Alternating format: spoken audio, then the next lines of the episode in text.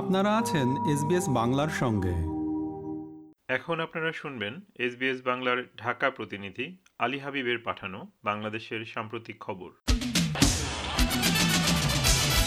আওয়ামী লীগ সভাপতি ও প্রধানমন্ত্রী শেখ হাসিনা বলেছেন আন্তর্জাতিক পরাশক্তিগুলোর মধ্যে যারা এ দেশের নির্বাচন নিয়ে অতিরিক্ত আগ্রহ দেখাচ্ছে তাদের আসল উদ্দেশ্য গ্রহণযোগ্য নির্বাচন নয় তারা মূলত অর্থনৈতিক ও সামরিক উদ্দেশ্য পূরণের চেষ্টা করছে। কিন্তু আমি বঙ্গবন্ধু শেখ মুজিবুর রহমানের মেয়ে, তিনি খুন হয়েছেন, আমিও হতে পারি, যা হয় হবে, আমি কোনো অন্যায় চাপের কাছে মাথা নত করব না। গত বুধবার রাতে চোদ্দ দলের কেন্দ্রীয় শীর্ষ নেতাদের সঙ্গে বৈঠকে শেখ হাসিনা এসব কথা বলেন। প্রধানমন্ত্রীর সরকারি বাসভবন, গণভবনে বৈঠকটি অনুষ্ঠিত হয়। ঢাকার দৈনিক কালের কণ্ঠে প্রকাশিত খবরে বলা হয়েছে, প্রায় ষোলো মাস পর আওয়ামী লীগ নেতৃত্বাধীন চোদ্দ দলের শরিক দলগুলোর সঙ্গে বৈঠক করেন শেখ হাসিনা। সরকারের পদত্যাগের এক দফা দাবিতে গত বুধবার দ্বিতীয় দিনের পদযাত্রা কর্মসূচিতে আওয়ামী লীগ ও বিএনপির নেতাকর্মীরা আবারও সংঘর্ষে জড়িয়েছেন। মঙ্গলবার দেশের বিভিন্ন স্থানে দুই দলের মধ্যে রক্তক্ষয়ী সংঘর্ষের পর বুধবার চট্টগ্রাম ও দিনাজপুরে ধাওয়া, পাল্টা ধাওয়া, নির্বাচনী ক্যাম্প, দলীয় কার্যালয় ও গাড়ি ভাঙচুরের ঘটনা ঘটে। তবে রাজধানী ঢাকা ও খুলনার পদযাত্রা ছিল শান্তিপূর্ণ। এসব কর্মসূচিতে বিএনপির শীর্ষ পর্যায়ের নেতারা বলেছেন, বিচারপতি খায়রুল হকের সংশোধিত সংবিধানের অধীনে নির্বাচনে যাবেন না তারা, কারণ ওই সংবিধান বাংলাদেশের সংবিধান নয়। এদিকে ঢাকা সহ বিভিন্ন স্থানে পদযাত্রা কর্মসূচিতে হামলা গুলি হত্যার প্রতিবাদে গত বৃহস্পতিবার মহানগর ও জেলা পর্যায়ে শোক মিছিল কর্মসূচি ঘোষণা করে বিএনপি সহ বিরোধী দলগুলো। রাজধানীতে বিকাল তিনটায় নয়াপল্টনে দলের কেন্দ্রীয় কার্যালয়ের সামনে থেকে এই শোক মিছিল বের হয়।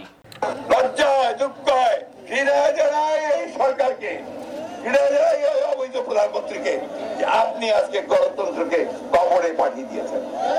নির্বাচন ব্যবস্থাকে শেষ করে দিয়েছেন। সুতরাং বন্ধুগণ, বাংলাদেশের মানুষ জেগে উঠেছে। এটা হচ্ছে বিজয়ের যাত্রা।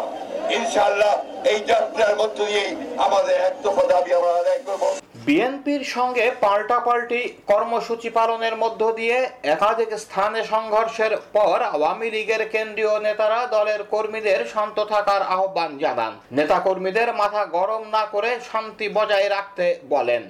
গত বুধবার বিকেলে রাজধানীর সাত রাস্তা থেকে শান্তি ও উন্নয়ন শোভাযাত্রা শুরুর আগে সমাবেশে দেওয়া বক্তব্যে এই আহ্বান জানানো হয়। ঢাকা মহানগর আওয়ামী লীগ এই শোভাযাত্রার আয়োজন করে। বিএনপির সমালোচনা করে ওবায়দুল কাদের বলেন, আসল খবর হচ্ছে বিএনপি নেতারা আশার মালা গেথে প্রহর গুনছেন। কখন আসবেন আজরাজিয়া, কখন আসবেন ইউরোপীয় প্রতিনিধিরা, কিন্তু তারা এসে চলে গেছেন হবে না পার্লামেন্টের বিলুপ্তি হবে না দফা আমাদেরও একটা আছে তো আমাদের দফা বাংলাদেশের সংবিধান। সংবিধানে যা লেখা আছে সেটাই নির্বাচনে আগামী জাতীয় নির্বাচন সামনে রেখে পশ্চিমা বিভিন্ন রাষ্ট্র ও সংস্থার নানামুখী তৎপরতার মধ্যে বৃহস্পতিবার রাজধানীর বনানীতে সেতু ভবনে British High Commissioner Sarah Catherine Cook বৈঠক করেছেন। সড়ক ও সেতু মন্ত্রী এবং আওয়ামী লীগের সাধারণ সম্পাদক ওবায়দুল কাদেরের সঙ্গে।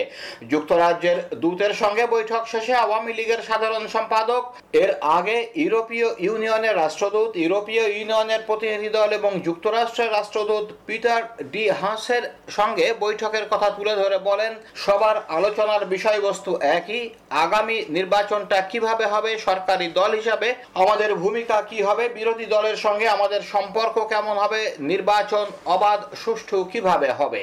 তারা ইলেকশন কেয়ারটেকার গভর্নমেন্টের অধীনে হোক আমেরিকান অ্যাম্বাসেডার নিজে বলছে we don't care about caretaker British commissioner আবার পার্টিসিপেটরি কথাটাও যুক্ত করেছেন।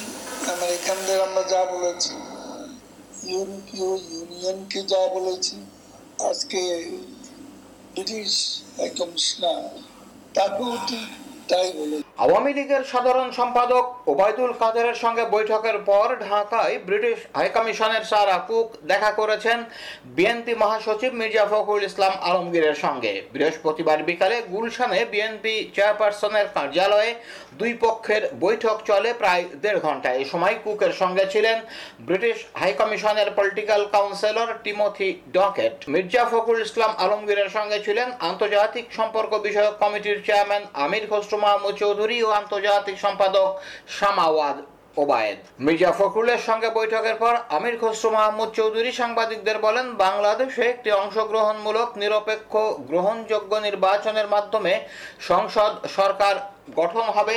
এই কনসার্ন ব্রিটিশ সরকার সব সময় ছিল। আমরা ওয়েস্ট মিনিস্টার ফলো করি। এই বিষয়গুলোই আজকের আলোচনায় উঠে এসেছে। একটি নিরপেক্ষ, গ্রহণযোগ্য, অংশীদারিত্বমূলক নির্বাচন। এবং সেটা বাংলাদেশের জনগণের যেভাবে প্রত্যাশা, তাদেরও একই প্রত্যাশা। কেন প্রতিনিয়ত একটা নিরপেক্ষ, গ্রহণযোগ্য, অংশীদারিত্বমূলক নির্বাচনের কথা বলছে?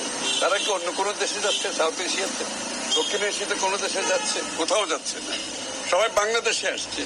প্রতিনিয়ত বার্তা দিচ্ছে। কেন বাংলাদেশে যে নির্বাচন হয় না? এটা কি আর বলার অপেক্ষা রাখে? ঢাকা সদর উপনির্বাচনের স্বতন্ত্র প্রার্থী আশরাফুল আলম ওরফে হিরো আলমের ওপর হামলার ঘটনায় নতুন করে দুজন গ্রেপ্তার হয়েছে। তাদের তিন দিন করে রিমান্ড মঞ্জুর করেছেন আদালত। বৃহস্পতিবার শুনানি শেষে এই আদেশ দেন ঢাকা মহানগর হাকিম। ভোটের দিন সোমবার বিভিন্ন কেন্দ্রে গিয়ে ভোটের পরিস্থিতি দেখছিলেন হিরো আলম। পরে ভোট গ্রহণের শেষ দিকে বিকাল সোয়া তিনটার দিকে Banani Bidyaniketan school and college কেন্দ্রে তিনি হামলার শিকার। হন। মঙ্গলবার দুপুরে এ ঘটনায় অজ্ঞাত পরিচয় পনেরো বিশ জনকে আসামি করে বনানী থানায় মামলা করেন হিরো আলমের ব্যক্তিগত সহকারী। হামলার দিন ধরা পড়া সাতজনকে ওই মামলায় গ্রেপ্তার দেখানো হয়েছে। হিরো আলম সম্প্রতি সাংবাদিকদের বলেছেন, যেদিন আমার সাথে মনে করেন যে ঘটনা ঘটে সেদিন অবশ্যই পুলিশ মনে করেন ব্যর্থতা অবস্থায় কারণ পুলিশ সেদিন কিন্তু ইচ্ছে করলে তাদের কর্তব্য ছিল, যখন আগে প্রথমে একটা ঘুষি মারে একটা ছেলে।